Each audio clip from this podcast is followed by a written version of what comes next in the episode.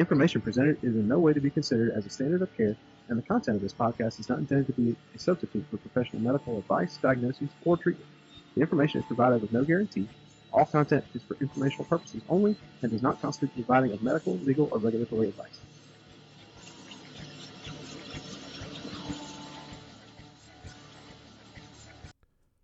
Hey, everybody, welcome to this episode of Blue Crew Medicine. I'm joined today by two first timers on the podcast. We've got uh, Brad Harper, who's one of our critical care paramedics at Air Care 3. Welcome, Brad. How's it going? Giggle a little bit. Giggle. Giggle, a little bit. I'm excited to be here, man. All right.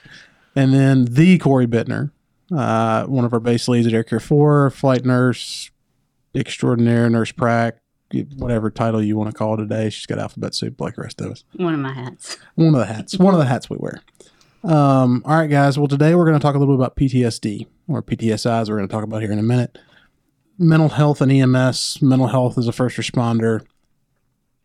So let's just dive right in. So, for years, PTSD has had a stigma.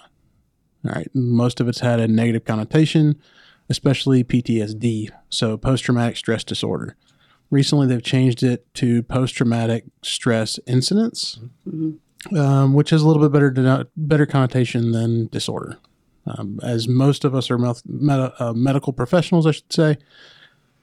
Disorder, bad name, more like a hey, we got to treat it. It's some kind of disease process. I think yeah, it makes you think of like I was born with this, Yeah. and that's that's kind of the the stigmatism. If we, we weren't born with this, you know, this comes from a stressor, an incident in our career, um, that's led us to this point. the other thing that I wanted to bring up right off the bat, some of this PTSI and PTSD stuff that we talk about, it's most of it's triggered through a career, through our experiences, through I won't say no fault of our own. Yes, many people say, well, we chose this career, you chose to be exposed to that. Mm-hmm. True, I chose to help people, Mm-hmm. but I didn't necessarily choose to be exposed to some of the things that I've seen or been a part of. But it can be any number of different things. So let's talk a little bit about some of the triggers or some of the incidents that may trigger these kinds of events or things for us. Um, for me, it's been anything from calls that I get toned out to. So the initial dispatch information can be a trigger, but it also has I can remember certain incidents because of that already put a heightened sense of awareness because of what it was. Whether it was kid that was burning house fire, whether it was a motor vehicle accident, whether it was a hanging. Mm-hmm. All those things have been just the dispatch information already puts your body in a, a sympathetic tone for say, uh, fight or flight, whatever, heightened sense of awareness. So you're already hyper vigilant, hyper memorable, hyper aware, and then you get to the incident itself, and that's a whole different bag of tricks, if you will, Yeah, to for what it what it actually is. Mm-hmm. When y'all think of PTSI or PTSD, what what brings to mind for y'all? It can be a number of things. It can be the day in, day out traumatic or stressful call after another without a debrief time or a downtime. You just compartmentalize it, push it back, keep going forward. You never deal with that. So then when another similar call comes in, all that could rear its ugly head. And then you have to now go through the old call and do the new call or what may whatever may be at at your sites at your scene at, in the place of where you are it could be a dream. It could be anything that just keeps coming back because you never got to deal with that. Um, we are exposed to deaths by suicide. First responders first ones on the scene to see all of that. Um, we're exposed to increased stressors on a daily basis traumatic event after traumatic event chaos chaos chaos. And your brain can only take so much unless you can deal with it so Yeah, I think that's a really good point about the the repetitive stress. You know, Yeah. when a lot of people talk about uh, PTSI, they think, oh, it was just it was a bad call, Mhm. right? And a lot of times, what we're seeing is that not that's not necessarily the case. It's just the you know the high call volumes, the limited sleep patterns, or if if any at all, Mhm. depending on how the shift goes. You know, and then a lot of times it's what do we do to reset? You know, we come in on shift whether you're ICU, you. You're a paramedic on a truck, you work for a flight program, whatever. What do you do first thing you get there in the morning? You know, you check your monitor, you check the glucometer, you check you check all this stuff. at what point do we take a step back and say, hey, I need to check on myself? You know, have I had time to reset from the day before? Have I had time to reset from that bad call or that Mhm. busy day? Or have I had adequate enough sleep? You know, what's my diet been like? There's so many factors and so many rabbits, if you will, that we could chase just with this this one topic.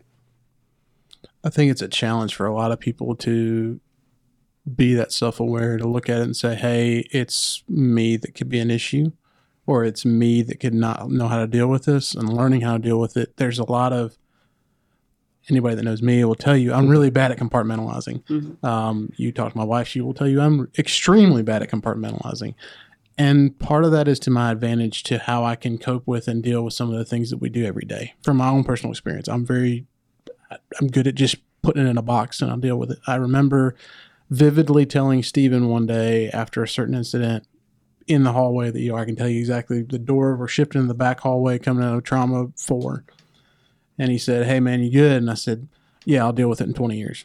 Yep. And I like word for word exactly what I said. he just kind of looked at me. He knew what it meant. Yep. And he knew Yep. he knew me well enough. I know Stephen a lot better now, but he knew me well enough then to know that's what he's doing. hmm and you know unfortunately that's that's the culture of EMS if you will you know and I and I can remember um, from my days on on ground transport you know working with some uh, medics that at that time had been there 15 20 years you know it was always I'll just tough it up you know Yep. Suck it up. suck it up keep going you know get ready for the next one you Yeah. know um unfortunately that's how we get to that that compartment syndrome if you will with the pts uh, ptsi is we suck it up we suck it up we suck it up and all we're doing is adding fuel to this fire and when it finally reaches that ignition source then that's where we're seeing a lot of um, uh, clinicians and a lot of good clinicians that not necessarily always in their life but reach the end of their career maybe a little too early hmm you know, when they still had several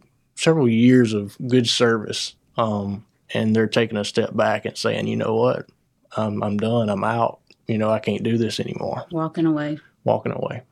So the culture is feeling like you cannot say anything because it's a sign of weakness. That's what the culture has been. It's part of the job. Suck it up, move forward, go take care of the next one. It's the same in the ER, ICU. You have one person, child just died. You just called the code for whatever reason. You got to go to the next room and act like nothing happened. Yep, that's right. Okay, so you put on your happy face, move on, and then you don't ever address that incident. Um, and that builds and builds and builds, or cracks your mental health, cracks your mental health until so, finally you get so many cracks that you just break down. And I think we saw a little more awareness during COVID Yeah. and during the pandemic about, especially the in hospital side of it. But there's still that stigmatism, or not stigmatism, there's still that stigma. There's still that stigma with first responders in general. It's still that culture is still there and trying to bring that more to light.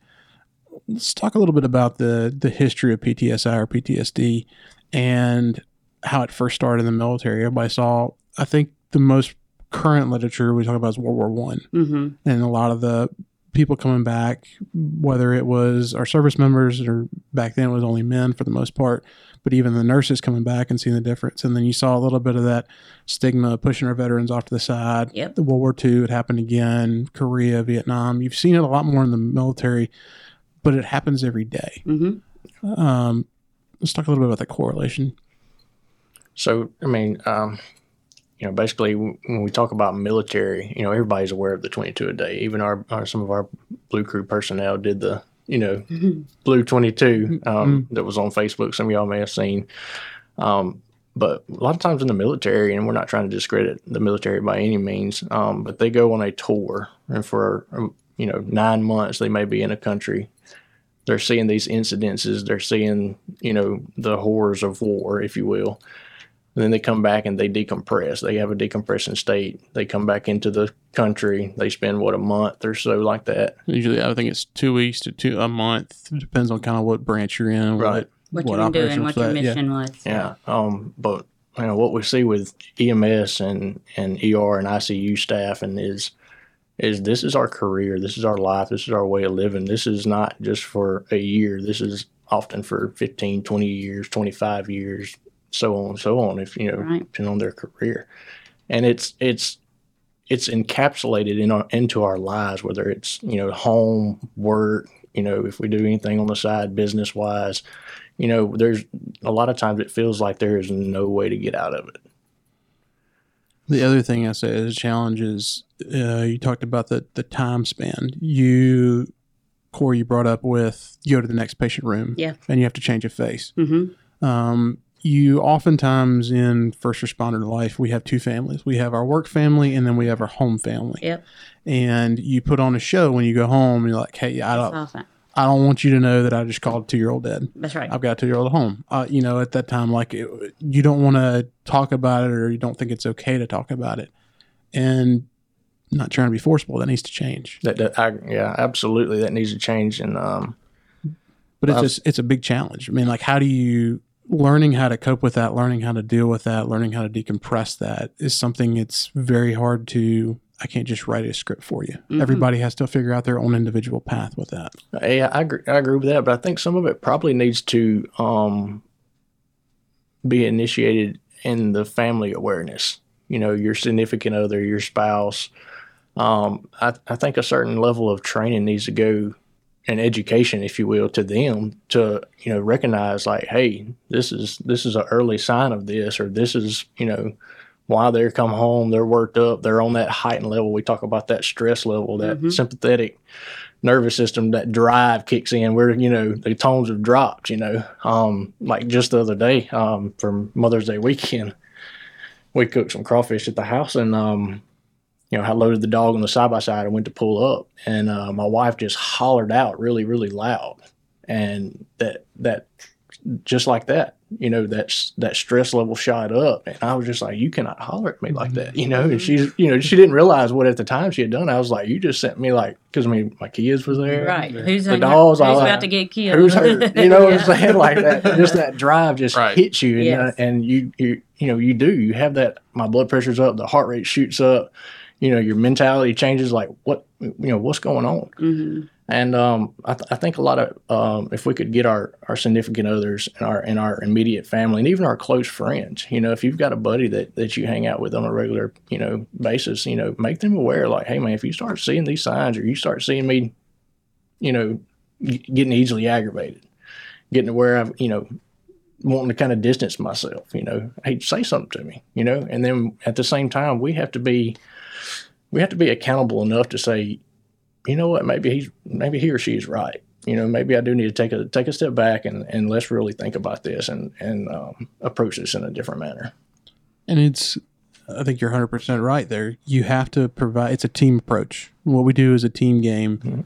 Um, there's not one clinician or one person that makes this whole thing work from a medical EMS, first responder, resuscitationist, whatever category you want to stick us in today. there is not a, there's not one person that makes it work. It's a team game. Mhm. And you have to have that bridge kind of between those two families of, hey, this is my work family, this is my home family, but let my home family understand my work family, and my work family understand my home. It's it's amazing to me, and I can speak to our team. So we have, for those of you listening, there's 38 people in active flight status that are within Air Care. Now, Air Care family, when you really break it down, is Medcom, Peds, Neo, everybody here in admin, and several people around the hospital within our team, SMRS, all all everybody under MCES, but everybody else.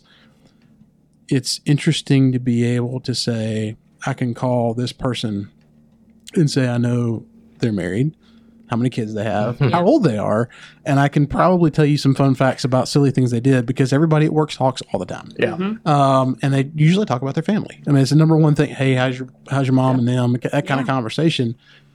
But does that same thing happen on the other side? And not, not always does. So how do you bridge those two gaps? Um, I think one thing you can do, just throwing ideas and spitballing it out, is the family day thing Mhm. and getting, hey, meet my partner. This is the airframe for us. This is the ambulance. This is the fire truck. This is my family. And some people, some organizations do a really, really good job with that. But it sometimes is a challenge, especially in our private EMS or private um, departments and that kind of stuff. It, it's more corporate and it's not as readily available, Mhm. maybe. But Or work they're so short staffed, you just you don't have the time or the crews or the to able assets. to- Yeah. Right. We still, uh, as far as Mississippi goes, very rural. I mean, some some of these counties we Um, we're talking about maybe one, two ambulances, you know. So you know, definitely a benefit for us is you know me and Cori used to fly together. We haven't flown together um, full time as partners in years, but I mean, we still talk very Mhm. regular. You know, we call just uh, we what we call it one time battle buddies. Yeah.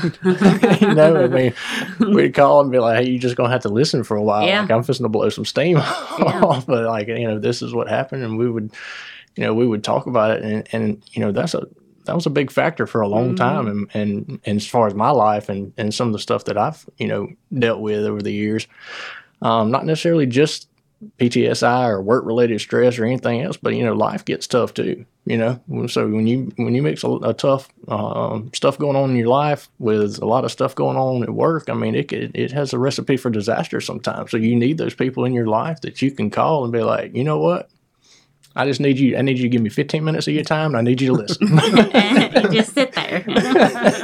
You ain't got to say much. Just, just, yeah, just just need you to listen. That's right. there. Yes. And it's something that's very hard for people that are not in this in this world or have seen these things to understand sometimes. It was very hard for me because my personal experiences i have some really really close really good friends and it was really hard for me to talk to them about that kind of stuff. Mm-hmm. um, for me i started a lot of this stuff when i was in college. So for them they were you know out partying and going to bars and chasing girls and all those fun things. And they were like why are you like this or why do you think the way you did? And i could talk it out with some of them but it took years for some of them to really understand why i was the way i am or Mhm. why i do certain things. And it's because of the experiences. Yeah, and you close off and you shut off and it's like how do you how do you make it okay to a not be okay not trying to be Mm-hmm. throw that line yeah, out that's, there yeah, that's but it. how do you make it okay to not be okay but how do you make it okay to talk about these things and society and culture has made it very challenging in the past but i think we're starting to kind of slowly see it trend this way Yes. um I think, like you said before, COVID and the pandemic really kind of started shedding light on the stressors, the burnout, and started bringing more awareness. Now, I think it's grossly underreported um, by EMS first responders. There was a survey that said um, 46% of EMS providers are dissatisfied with their current job, 54 intend to leave in the next year and 27% reported suicidal ideations in the past year, which is seven times greater than the general population. And that's just what's reported and the ones that think that responded truthfully. It's hard to capture because multiple you hold multiple jobs.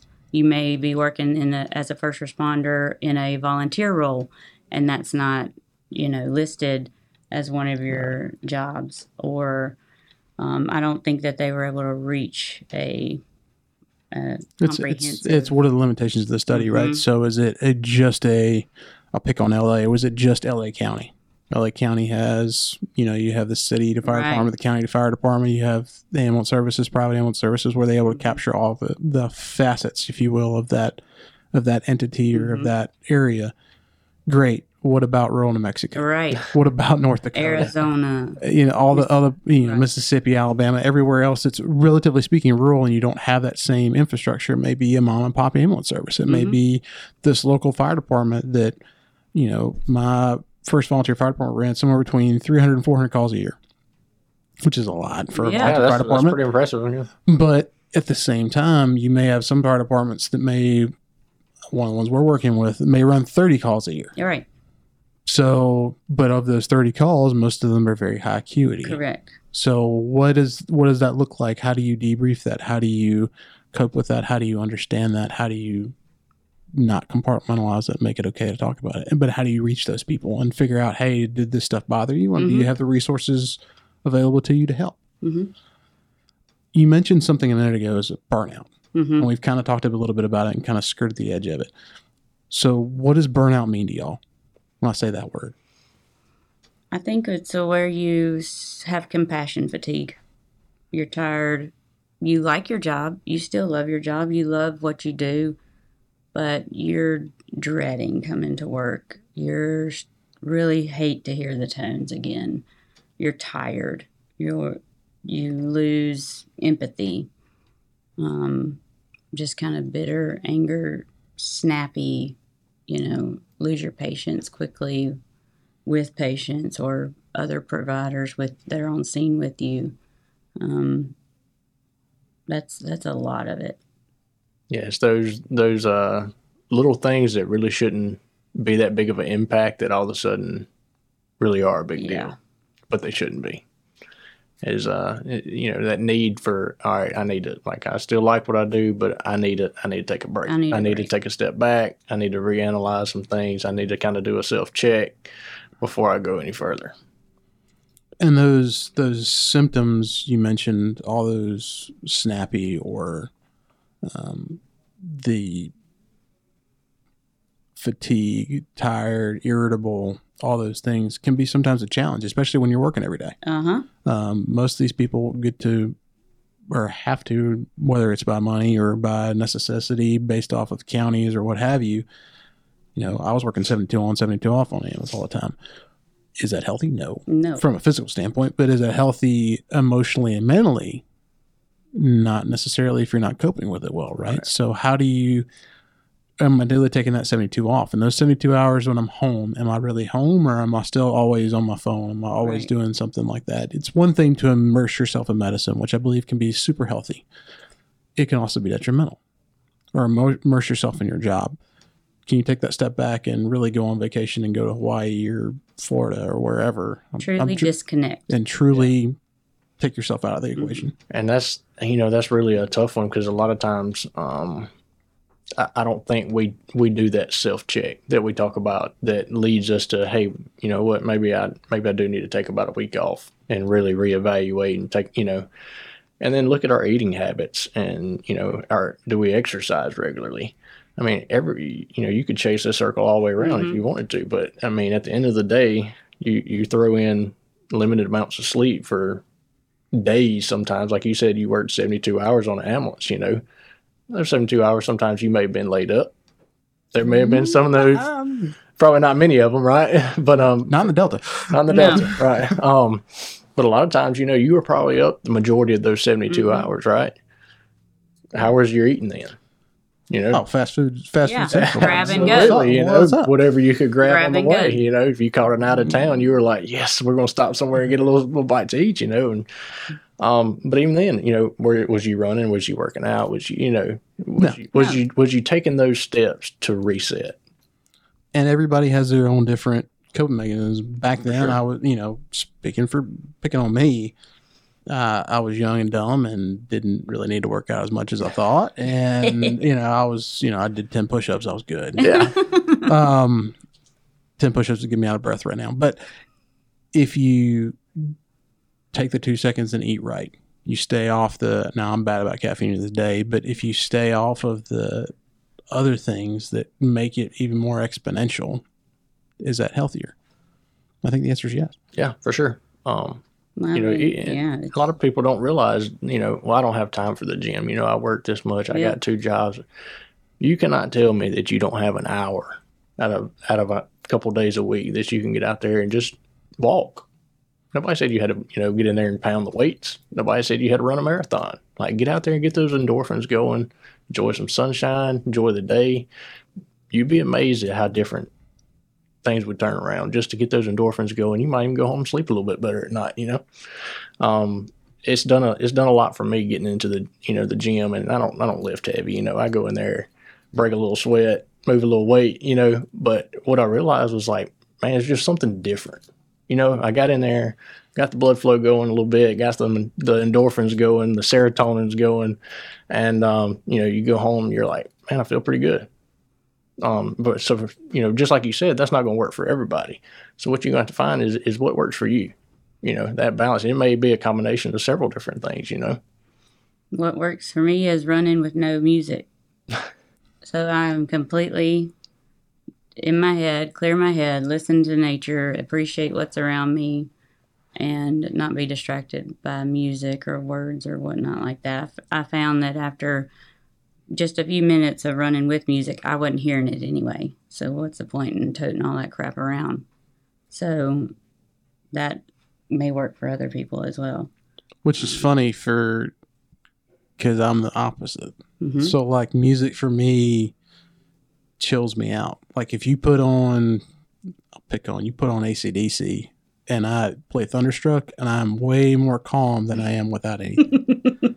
like I, that's just how I that's just how I'm wired. Like Yeah. it, it for me it that's more of a now I'm listening to the words not so much it's the beat behind. it. Mhm. But it for me what music does is it allows me to stay in sync with something and I'm timed with something. It's not it doesn't allow that flexibility. It doesn't allow my wan- mind to water because to play music, which I did in high school, you have to be present in the Mm, moment yep. and have to be on that beat. And if you wander from it, you're going to be that. For me, I played bari sax. You're going to be that one honking on the corner that don't sound right. Get you're going to go, chair.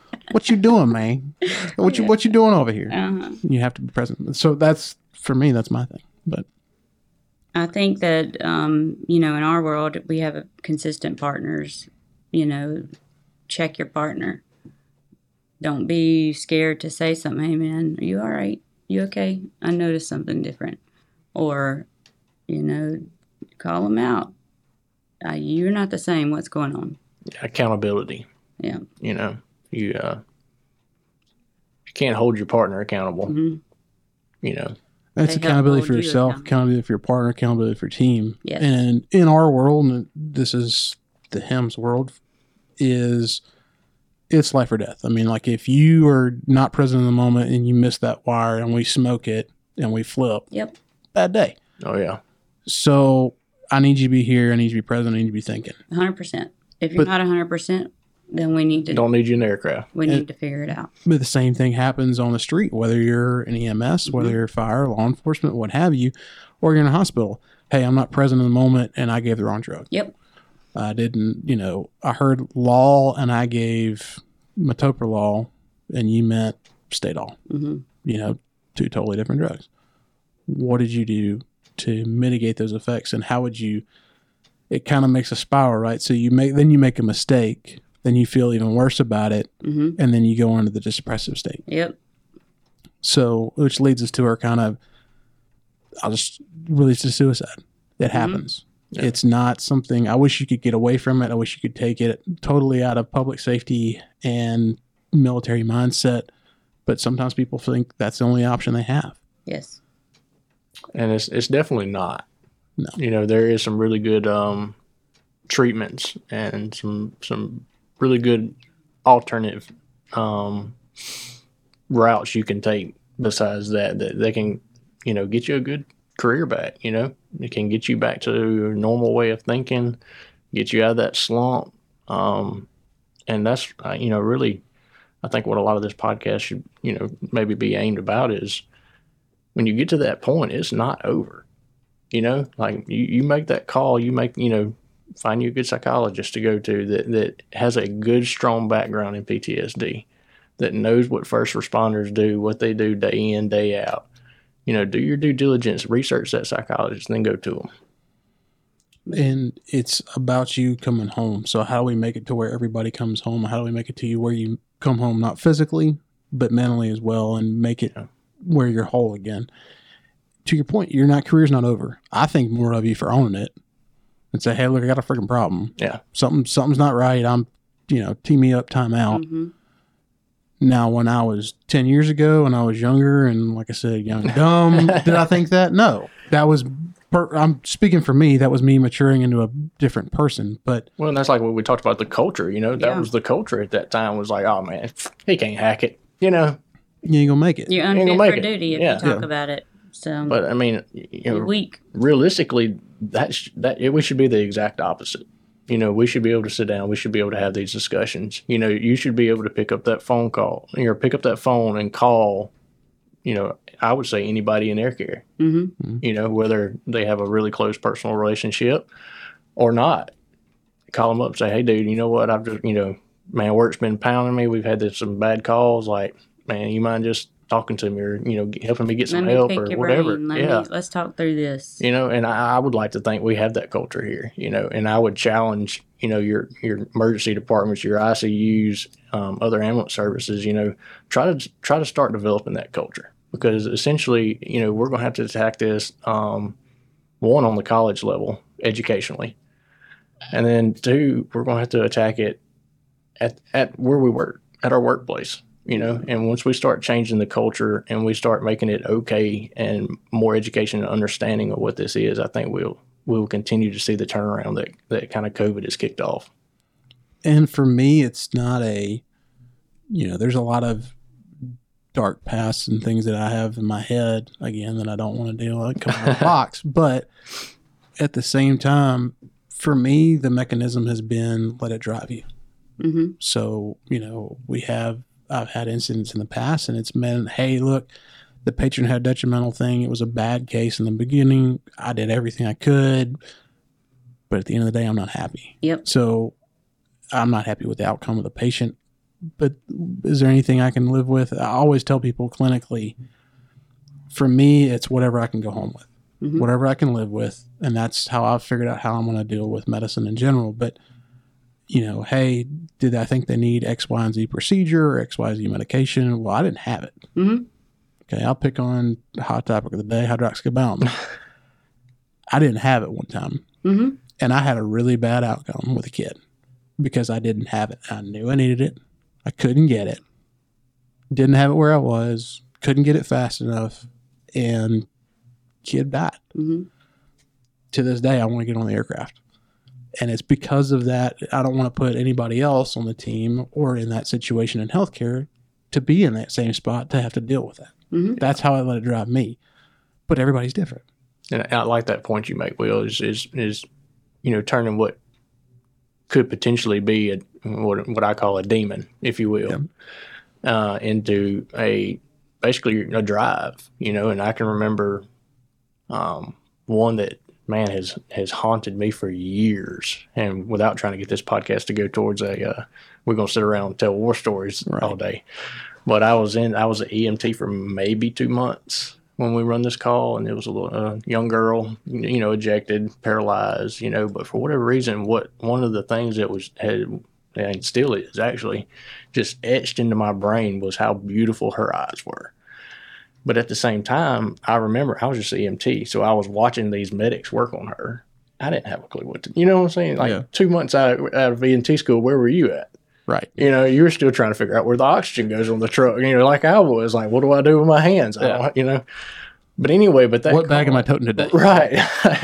or are we transporting or not transporting? What hospital we go? You know. Yeah. But anyway, um, but for whatever reason, you know that those eyes. I mean, they haunted me for so long. But at the same time, they were, you know, I, I did not want to feel that helpless feeling ever again for any of my patients. And I think that one call was probably the driving force that got me to this point I'm I'm at now. Mm-hmm. You know, practicing critical care medicine at you know what we call the, the tip of the spear. You know, mm-hmm. pushing ourselves to to every limit we can possibly do it. You know, bringing care to people. I think it's a challenge to for people to really understand that hey, these incidents, one they can build, like we're talking about with burnout, you can see more and more of them. So it maybe you had uh, five of the similar cases within a six month period. That could get you to burnout. It could be five in the same week. It could be five in the same day. The burnout can happen, or it could be one big incident, Mhm. kind of like we were just talking about. Where Right. one incident, hey, it's just you're hypervigilant, that sympathetic tones and drive but don't discount anyone for what it makes to them. Everybody's a little bit different. So to your point with a phone call is, hey man, you got a minute to talk. There are certain things and the more you know people that are calling you, you can tell, hey, this is something that I actually Yeah. need to like. Yeah. hey, uh, for me, it's hey s- to my son, hey, here's your game. I'm gonna let you go play for a minute. I gotta make, I gotta answer this phone hmm but I'm not saying answer every phone call, but hey, is there something you need to text back? Try to make sure it's the right time and try to make time for your friends because you may need that one day. oh, absolutely. You know, there's uh, several, you can YouTube all day long. It's a team game, like we said. Make sure you're available for that team because you may need that same resource. So don't be scared to say, hey, all right, I'll listen. And that's all it might take. We Just listen. Yeah. Yeah. You don't have to have a solution. Sometimes it just takes an ear. and we're solution mindset.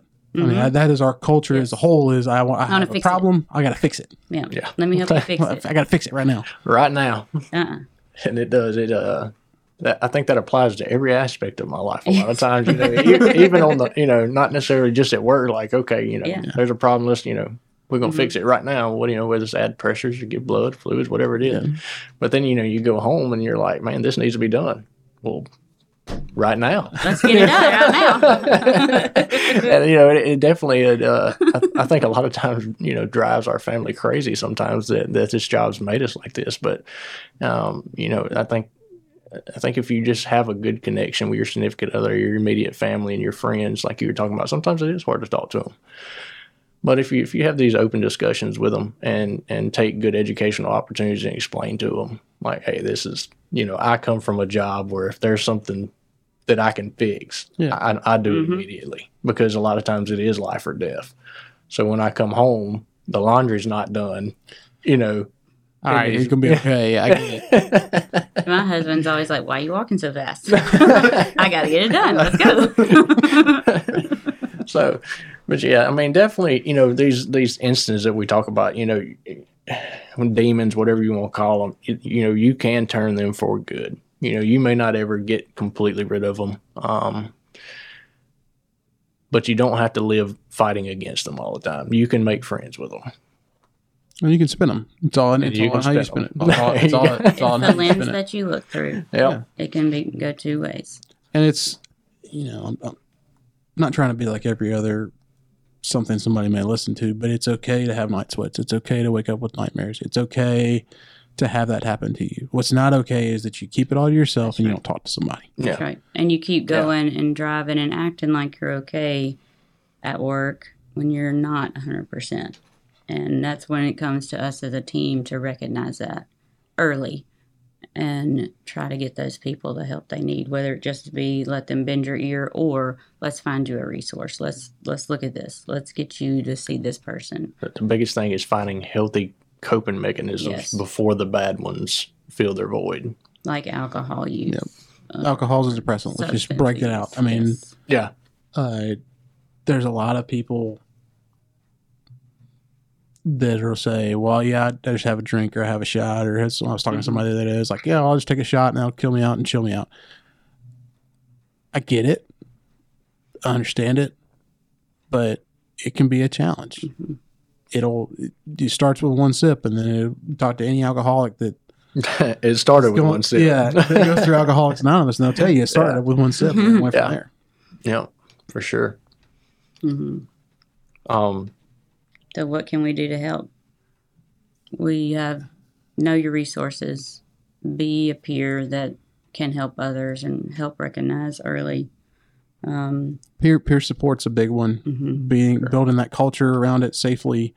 Um, for us, we have our team itself. That you're not gonna people are not gonna understand it like people you work with. I mean, they're going through it That's with you. So, but that being said, you're a public safety family. So whether it's I have a buddy of mine who's fire department in Alabama, I could pick up the phone right now and I can call him, and he would totally understand what I was talking about. Mhm. mhm. And could he may not understand the we're talking about the Kcentra dosing and the irritab- irritability I have over this DDAVP or what, Mhm. whatever, you know, like why we can't do X, Y, and Z. He may not understand that part of it, but I bet he would listen Mhm. and he would understand a little bit better maybe than somebody else might. So understand that peer support and then your company support. So there's a lot of different avenues that people in large companies have, but even smaller companies that are nonprofits or resources they have available to them. So we've, I think several of us have a kind of a couple of them. Y'all want to list off a couple? Um, there's one that is GMR, which is a parent company that we're in. It's called All Clear Foundation, and they have a list of resources that to help employees and staff members. That until looking into all this, I didn't realize was even there. Um, we have employee assistance program with through UMC, so EAP. You'll hear that. That's what several different companies call it the same thing um, and they have resources that are part of your your company And most of them start readily off, available. yeah, and they start off with this big umbrella of, Yeah. hey, I got a problem. And then, hey, I've got a problem with alcohol. Hey, I've got a problem Mhm. with an incident that happened for me. Hey, I've got a problem with um, something going on at home, but they can steer you in the right direction to a more of a specialized care. So it's kind of like Mhm. a primary care provider, and then you go to specialized stuff. Yeah. Uh, a lot of them work that way, Mhm. where they can kind of get you in the right thing. Yep. Um, there's also a Responder Strong program, Code Green campaign. That's fairly new after COVID and realizing the burnout and the suicide thoughts, ideations. I remember when Yeah. Code Green first came out in 2014 or so, and it was kind of there, and then it got Mhm. regained popularity, and then everybody kind of pumped the brakes on it because of the culture. Yep. And then it's slowly, it's been interesting for me to watch it slowly creep its Slowly way. creep back- yep, right back in. um, awareness is more. We still have a long way to go, but I think that the more we talk about it, the more we let people know it's okay, the more we take a time out for our buddy and say, hey, we're not going to be available for a little bit. You can blame it on me, I don't care, but really it's your partner. But being that person for them and taking a time out. It, I blame think- it on me. You can think it's me all day long, but really I'm doing it for my partner. It's our team. And I think realizing that that there's there's not going to be negative consequences for reaching out the Mhm. correct way for help is is is crucial. Um, I think I think a lot of people believe that man, if I you know if, if, if I make this call, they're going to pull me off the ambulance or they're going to pull me off the you know off of work, and I've got bills to pay. Well, yeah, you know everybody does. Mhm. But at the end of the day, if we get you to that point of exploding and you explode, That's way worse. Now what? it's way Yeah. worse hmm you know, and it, and it's coming from somebody that, that has reached, you know, that point of almost exploding. Um, you know, you can't you can't get to that point. You know, you have to you have to start early recognition of of the signs and symptoms, and then and get the appropriate treatment. And it, you know, it's out there. And I remember the first time I did a uh, started going to the therapist, and and they were talking about doing the ERDM treatment. you know, hmm Yeah. you know, like I called Cori and I was like, this is voodoo magic. I was like, this is, you know, because she was explaining to me like kind of the, the process of the ERDM and everything. And I was like, this ain't gonna work. This is, this is dumb. Well, let's talk- let's- well, I- yeah. I know what ERDM. Let's talk about ERDM. For those who don't know, um, explain it since you had explained it to Brad. it's a it's a method to help you refocus your thoughts when they start rearing their ugly head. so Yeah. the way the way it was put to me by my the therapist that I used was basically when what we realized with uh, PTSI or PTSD. I don't like PTSD, but PTSI was um, these horrible things that have happened in our career or our lives or whatever. Oftentimes get get stuck in the frontal lobe, right? Mhm. All right. Well, what do we know about the frontal lobe? What does it control? Emotion. Impulses. Emotion. Emotion. Emotion. our impulsions, you know, all those, our personality, if you will, who we are as a human being. Now we've got all these little demons that are stuck in it, right? That are swirling around that like to stick their ugly head out every once in a while and say, hey, here I am. I'm here to wreck your life. So anyway, so they use the ERDM to basically help bridge the crossover from the frontal lobe basically to your long-term memory, where hopefully Your these, compartment. Yeah. yep, we can sho- shove it on back there Shut that it way, you know. So anyway, so what we learned is through the ERDM pre- uh, process, it, it basically uh, um, tricks your brain into thinking that it's asleep. Is that the correct Mhm. kind of Mhm. kind of the same deal that you're asleep, um, and it allows these horrible demons that float around your frontal lobe to pass on to your vault, where eventually they become long term memories. And eventually can kind of not necessarily always disappear and be gone forever, but Yeah. dissipate. Instead of it in 4K, you're dealing with that old VHS. That's little, right. got the whole- Gotta rewind. uh, old VHS, a little bit crumbly. It's got that static. And, uh, so yeah, and, and that was something you know, like I said, I I I never heard of it before, never It- heard of it, you know, and and I think that mistake number one is I had no idea that that option was out there. You know what I'm saying? Yep. And and I should have known. Um, number two, yes, it does sound like voodoo magic when they start talking about the whole process and stuff. You're like, okay, why don't you just you know. So it Hypnotize me now. yeah. Yeah. Mix me up some tea. I'll drink it too. huh? but, but um, yeah, I did several uh, several of them for the um, of the ERDM treatments, and uh, like I said, it it you're, you're definitely there. Like it's, this is not going to work. This is voodoo. But at at the end of the day, when you know at the end of each session, I was like, you know what, I, I do feel better about you know, just talking about it to them and then going through those treatment processes. And I was like, before you realize it, you're like, I can remember that event, but it's like you said, it's not as vivid and it's not as clear as it once was. Mhm. Um, which is a good way to kind of get it back to I won't say normal, but get it back to where you can cope and function. There and you be, go. Yeah. Be a contributing member to a team, contributing member of society. You can go home with your kids and be okay. but you can't stop there. You have to you have to replace these these bad coping mechanisms with good coping mechanisms. I mean, this is something that I think eventually, if you stay in this job long enough, you will have some sort of degree of this. Mhm. You know, whether it's You have to. yeah, yeah, have to basically, you know. Um, but I'm here for the long run, you know. Like this is my career, and I'm I'm proud to call it my career, just like y- y'all are, I'm sure. Um, so you have to develop these in order to get that long term career.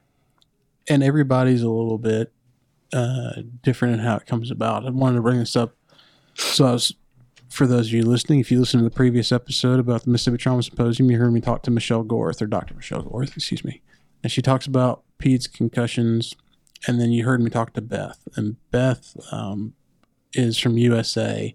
And she talked about PTSI Mhm. and the incidence of PTSD after a after a central event. So kids, as they become adults, are more progressive and they have more incidents of PTSI because it builds. Mhm. It's a it's a building block you build to this pyramid, which is kind of how burnout happens. Basically, what we're talking about anyway. But it happen can happen when you're a kid and then work its way up. So you have a couple incidents when you're a child, and then you come into this career of EMS and you love medicine and you love all these things, and then did you learn how to cope with it when you were a kid? Not necessarily. So then it just builds and gets worse and worse and worse.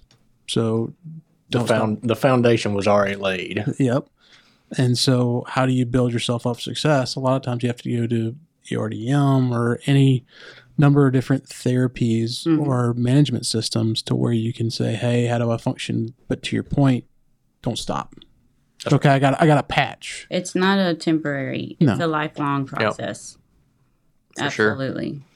And resilience training is kind of the term for that. So how do you stay resilient? That's a lifelong. It's not just a fix or a patch or a medicine. It's only going to work so long. Temporizing measure. Resilience training is lifelong. It's a continued thing. And you talk to some uh, therapy friends of mine, and I've but in preparation for this, I made a phone call or six, and they.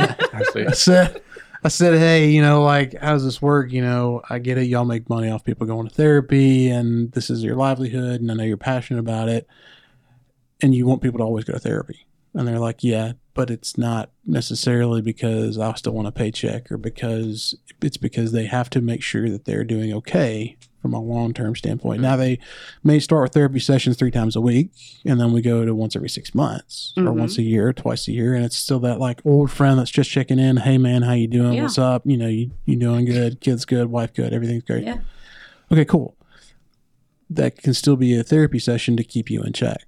So don't discount your resources. Hey, I got a patch on it. Make sure it's a patch that's going to turn into a foundation that you build that good concrete, solid, no air in the concrete foundation block. Stay there. There it is. Yep, for sure. With when you start talking about some of the coping mechanisms as well and distractors, what are some good ideas? Uh, we live in the south, so hunting's obviously one of them. So is fishing. Yeah. But what yep. What are Y'all talking about me? Yeah, I, did, I didn't. You are front row center here, bro. Uh, what are some distractors y'all use besides removing yourself from the situation? What are some distractors you can use in the workplace that may help you distract or cope or deal, prevent those triggers from happening again? If you have a similar incident to the tones drop, are there things y'all use? Mm, I think it was, we what we call story time is debriefing, or when we're changing shifts, we tell about our calls, pick each other's brain, pick up a, the phone, and say, "Hey, let me run this by you." I think that being comfortable doing that to any of the team members is extremely important. Um, we, you know, listening to music or doing a puzzle or whatever is important as well. It, as far as on the spot debriefing uh, is huge because you can, even with the doctors that you drop off to or that you're close with, that what would you have done? What do you think happened here?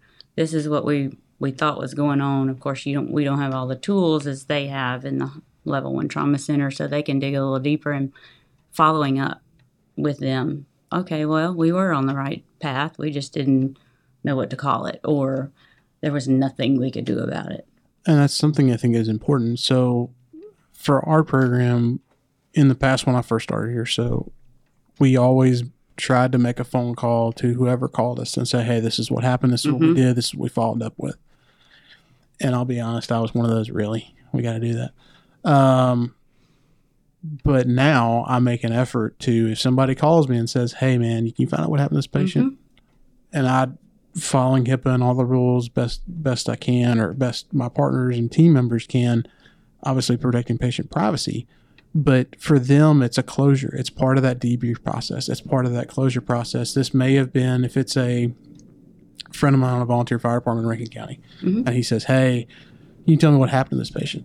It may not necessarily be so he wants to know what happened to him. It's it's part of his debrief process because this was they don't see this very often. Yeah. This is a high stress incident for him. This is how he may deal with it, and it makes himself better, but it allows them to help him. As well. So it, it can be very valuable. Just even that follow up debrief Mhm. is something we can do as a team to make it better. Yeah, I agree, and I would I would add to what uh, Cori said. A lot for me, a lot of how I prepare to go to work makes a big difference throughout the day. And you know, have I did I get to go home and spend some time with the family? You know, did I get to do that little bit of hunting and fishing on the side? You know, that you picking at me about? Mhm. Um, you know, did I get How many did I- did you kill this year? Yeah, I can't. mm, Yeah, I was gonna say all of them, all of the I didn't. I didn't. I didn't hurt them too bad. Okay. Um, Mine is watching my my kids play sports. Yeah, I you know, love being at the ball fields and watching them. just having that little bit of time to reset. hmm you know, and and you know, me and Cori have talked about this um, before. You know, when we go home for you know a hitch, sometimes if it's been a rough hitch, I'll I'll be the first one to tell you those emails they get cut off. You know, like I want, And it's okay to do that. and I need to disconnect. I said, Uh, Jeremy may be listening, but he's, um, but no, I mean, sometimes you're just like, you know what, like I'm, I'm fixing to go home for a week, and I'm gonna, I'm gonna spend time with my girls. I'm gonna spend time in the outdoors. I'm gonna, you know, I'm gonna get that reset. That way, when I come back, um, my partner can count on me. The patients that I have to go um, treat, provide care for, they can count on me. Um, just taking that little bit of a time, like I said, if everybody can donate an hour of time to do something they enjoyed to help them reset a couple times a week. that's all it takes. Usually it's just a little bit of time for yourself. And Yeah. I told somebody the other day was I was talking about being overstimulated. For me, it's if I get too much stimulus at time or too much going on or this, that, and the other. And can be any number of things. It could be uh, my family, my son triggers it because he's four. Um, he not necessarily means to, but it could be the dog's barking, the sprinklers going off, and the timer going off at the same time. So I'm Mhm. used to that alarm fatigue, right? So Yep. we're used to in the medical world we have alarms going off, but no different in the fire department. You have the tones, the bells, the smoke detectors, everything else. You go inside a burning house and you hear it crumbling around you, and then sprinklers are still going off because it was on the floor, not on the ceiling like it should have been. But you, all those things may throw you into overstimulus. Well, if that happens while I'm inside of a house fighting fire, that can be a real problem, right? Because Mhm. it takes my focus away from what it should be paying attention to.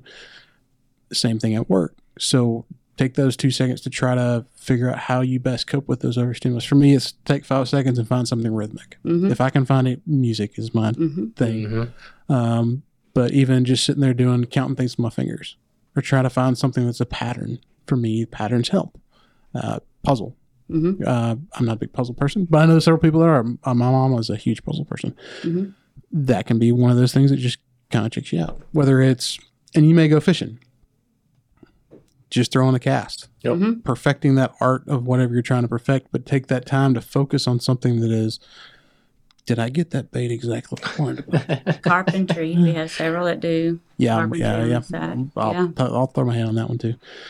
Um, that's my wife, not well, but I think it's great. Yeah. It's great. Just So you gotta tinkering. have It's- some little hobby. yeah. You gotta have something that's not related to medicine that's not related to your job that is just a complete break.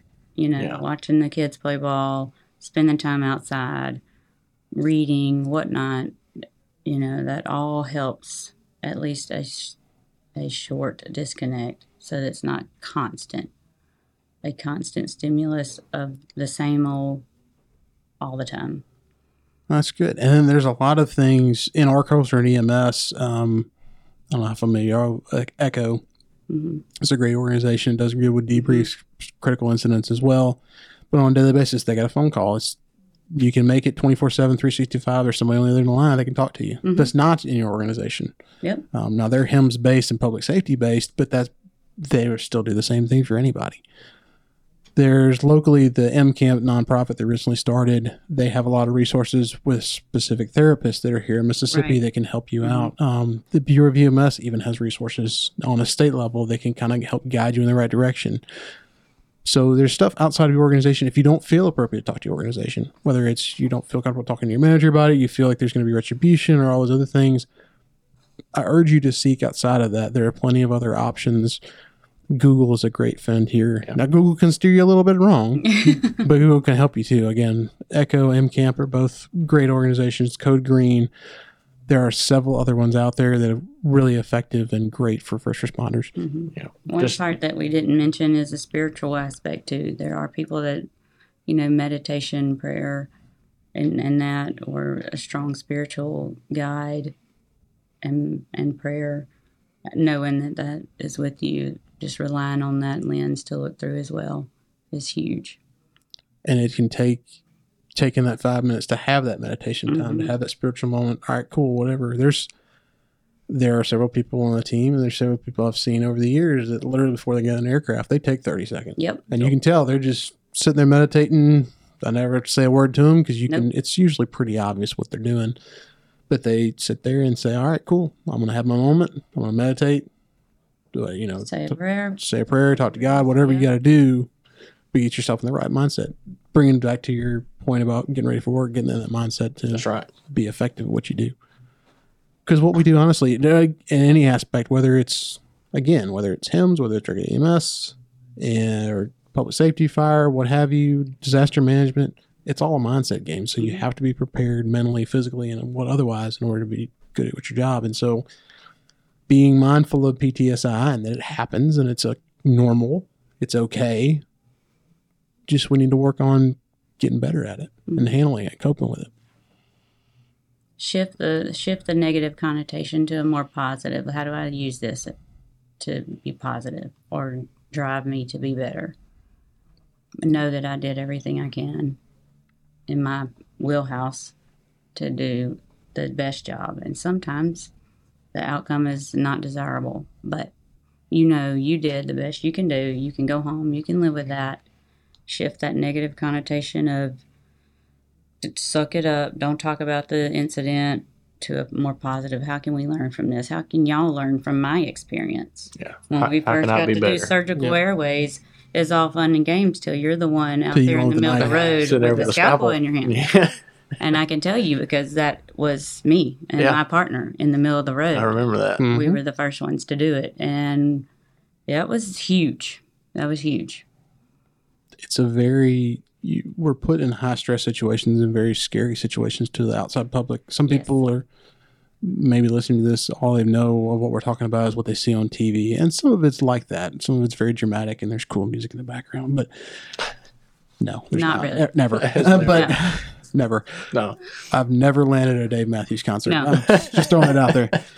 No, but some of it's very most of it's very dark mundane boring just regular run of the mill and then you get those those several incidents that you're like all right cool this is this is it and you're gonna as you pointed out make it in 4k in the front of your mind and you got to figure out how to put it back in that vhs stack hmm And there's just different avenues. Knowing knowing your resources, reaching out to a buddy that understands your world, EMS, fire, law enforcement, whatever that may be.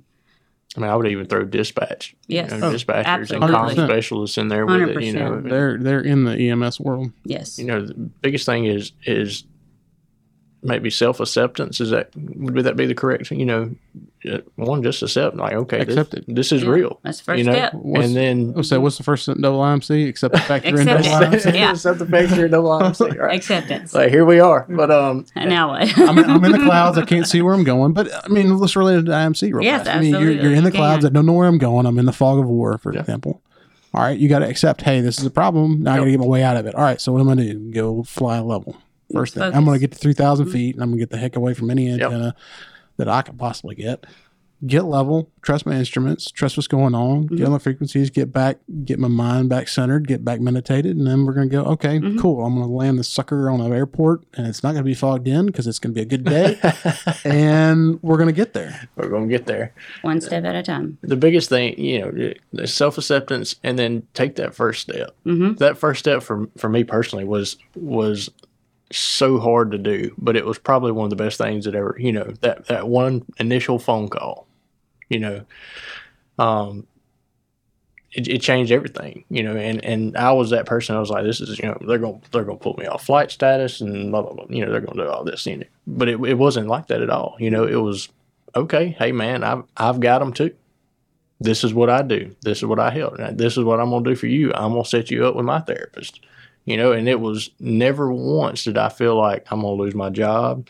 Um, you know not the clinician that er- anyone else is in this room or, or, you know Mhm. it's just it was not what i was expecting. And that was one thing the biggest point i want to share today is is if you are having these feelings if you are having these triggers um, if you are having these early signs and symptoms or even late signs and symptoms take that first step. You know whether it's your primary care provider just take that step because once you take that step and you start digging into the treatment and you start you know seeking out the treatment and studying the right pathways to take it does and it will get better. Hmm Every time. every First time. step's the hardest. it is. And and it may be you doing it for your partner or a person you know. Yeah. Recognizing it and say hey i'm going to call for you because i recognize something is not right. Yeah And i think i did i text you after you did the surgical I I think, think as, so. I think as soon as I heard it, I was like, Yeah. "Oh gosh!" And I, went to- I yeah was like, "You good?" and i said no And that's okay. and that's okay. You know, like we'll talk about it and uh, yep we'll figure it out. hmm and it's all in how you talk to people when you start a lot of the stuff we talk about for for medical personnel is what how do you treat them especially in our world right Yeah. Right. How did you treat them and did you easy, think about this? Did you think about that? It's very easily to, when you talk to people when you have that quote unquote story time or the shift change conversations to backseat quarterback. Oh, it's yeah. super easy. Oh yeah. everybody everybody falls into it. I don't care who you are. It's real easy to backseat quarterback it. The question is how do you ask the or the, the well, not the question. The thing i want to say is how do you pose those questions is Mhm. how those questions are posed in a non-accusatory manner a and b how do you pose those questions to make sure that the clinician knows they're okay with it? Mhm. does that make sense? Yeah. To make sure that they know how you're not being demeaning. You're, n- you're not being you're being inquisitive and just shedding light. Oh well what did what did you think about this? Did you try that? Wonder why it didn't work and kind of go through what happened or why it did work or yes we tried that. Here's what happened next. Okay and then you just keep because those a lot of times when they you have those debrief conversations it's not necessarily yes they're okay with what they did clinically Mhm. but a lot of that is the mental health side of that yes you're okay with what i did Good. so now i can be okay now with i'm it. validated Mhm. yes i did the right thing or yes, i did the thing i mean you know Mhm. it's or a lot of times "Oh, i didn't think about that or i've seen something rare yeah that you may not ever see but what if you did and now i can share that yeah and, and, so sh- now that's and what does that do at the end of the day it makes you a better clinician makes your Yep. patients better pro- lets you provide better care and lets you provide better home life That's when you go home There it is. hmm so So everybody goes home. That's our motto. One way or another. You need a break, you need a break. it's all good Everybody needs to go home. cool anything else we need to hit on ptsi and burnout y'all can think of Well, you can go down a hundred rabbit holes. Oh yeah. But- we could do four of these podcasts and probably never cover you know, everything. you probably know somebody that's in the throes of this right now. Yep. Help them make the I- first step. Yeah, I do actually. yeah. Yeah. Um, and And- it's and- okay and that's you know one thing I like to look at um, as far as you know everything I've been through with it is is I like to think that I went through it hopefully to help someone else down the road. hmm You know, and and have having gone through it and having talked about it and and helped a couple other people already down the road, like it's it's fine with me. You know, because I know somewhere down the road there's a plan and and there's going to be an opportunity for me to help somebody that was in my same situation. Awareness. awareness, bring change in culture, and to your point, everybody. I won't say everybody. A lot of people in this business want to find their why. Why was I? Why did I choose this? Mhm. Why did this choose it for me? And sometimes it's going through this PTSI process and understanding it, and being able to help a friend or help a coworker, help a teammate work through that. That's your why. Mhm. That's how you get through it. There it is. Yeah, absolutely. So, all right, guys, we appreciate your time. Thanks for coming in today. Happy to be here. Thanks Yeah. for having us. Y'all have fun flying. This has been a presentation of Blue Crew Medicine.